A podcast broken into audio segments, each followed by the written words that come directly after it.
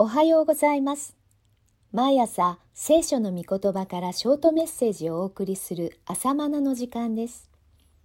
今日はルカの福音書1章38節の御言葉です。そこでマリアが言った。私は主のはしためです。お言葉通り好みになりますように。天使ガブリエルは神の御言葉を処女マリアに告げました。見よ、あなたは身ごもって男の子を産むでしょう。マリアはこの御言葉を素直に受け取ることができませんでした。どうしてそんなことがありえましょうかと。神の御言葉は自分にとって都合の良い言葉ばかりではありません。また、現実離れしたことのように思えます。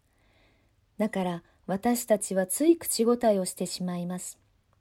どうしてそんなことがありえましょうかと。しかし、神には何もできないことはありません。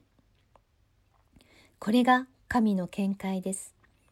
私たちがどうしてそんなことがありえましょうかと疑っても、神はご自分の御言葉の通りを実現なさいます。人間的な議論をよそに、神の御言葉は実現に向けて確実に進みます。それを示すかのように、ゼカリアの口が閉ざされました。人の言葉を黙らせ、神の御言葉が実現していく、そんな象徴的な出来事です。さて、そうは言うものの、神の御言葉が実現するためには、御言葉を結実させる畑が必要です。その畑とは、神の御言葉を信じて受け入れる人の霊魂です。マリアの素晴らしさは、神の御言葉が実現する畑のようにして、自分自身を提供したことです。この信仰のゆえに、マリアは称賛を受けるにふさわしい女性です。結婚前に身ごもることは、姦淫罪で殺されかねないことです。精霊によって身ごもったなど、誰が信じてくれますか？婚約者のヨセフが納得してくれる保証はどこにもありません。たとえ彼が受け入れても、世間からは不死だらな女として嘲笑されるのです。事実、マルコ福音書でも取り上げたように、人々はイエスをマリアの子と呼んでおり、父親不明の子として見ていたのです。それでもマリアは、御言葉が好みに実現する道を選びました。自分の肉体と全生涯を御言葉の実現のために差し出しました。そして、こう告白したのです。私は主のはしためです。お言葉通り好みになりますように。これはマリアの献身です。献身は神から始まります。最初に神はご自分の御子を世に与えるという神の献身がありました。そしてその御子を宿すために自分の身を捧げ、世の誤解や疑いの目にさらされることを受け入れたマリアの献身が続きます。献身とは、フルタイムの伝道者や牧師になることだけを意味していません。神の御言葉を宿すために自分の人生を提供することが献身です。聖書は、あなた方の体を神に喜ばれる生きた聖なる供え物として神に捧げなさい。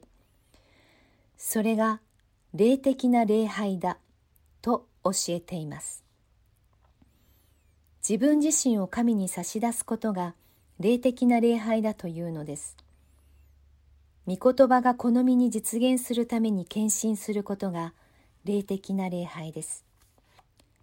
自分の考えや主張がぎっしり詰まった心では、御言葉を受け入れるスペースがありません。神は私たちの心に御言葉の種をまきたいと願っておられるのですが、まくことのできる余地がないのです。御言葉がとどまるスペースを空けましょう。御言葉に最高の場所を提供しましょう。マリアが神の御言葉を身ごもり、時が満ちて神の御子イエスを生んだように、御言葉を受け入れる私の中に御言葉を身ごもります。そして時が満ちて御言葉が実を結ぶのです。さて、受胎告知を受けたマリアは、親戚筋にあたるゼカリアのもとに急ぎました。この時すでにゼカリアの妻エリザベツは子、後のバプテスマのヨハネのことです。を宿して6ヶ月になっていました。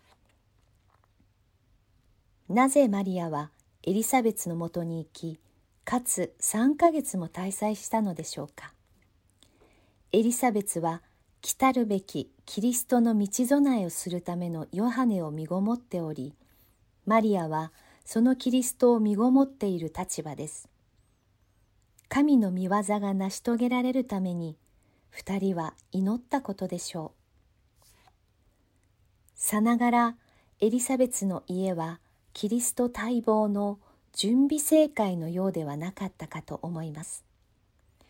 互いの献身が祝福され、その献身の畑に御言葉が実るようにと祈ったのです。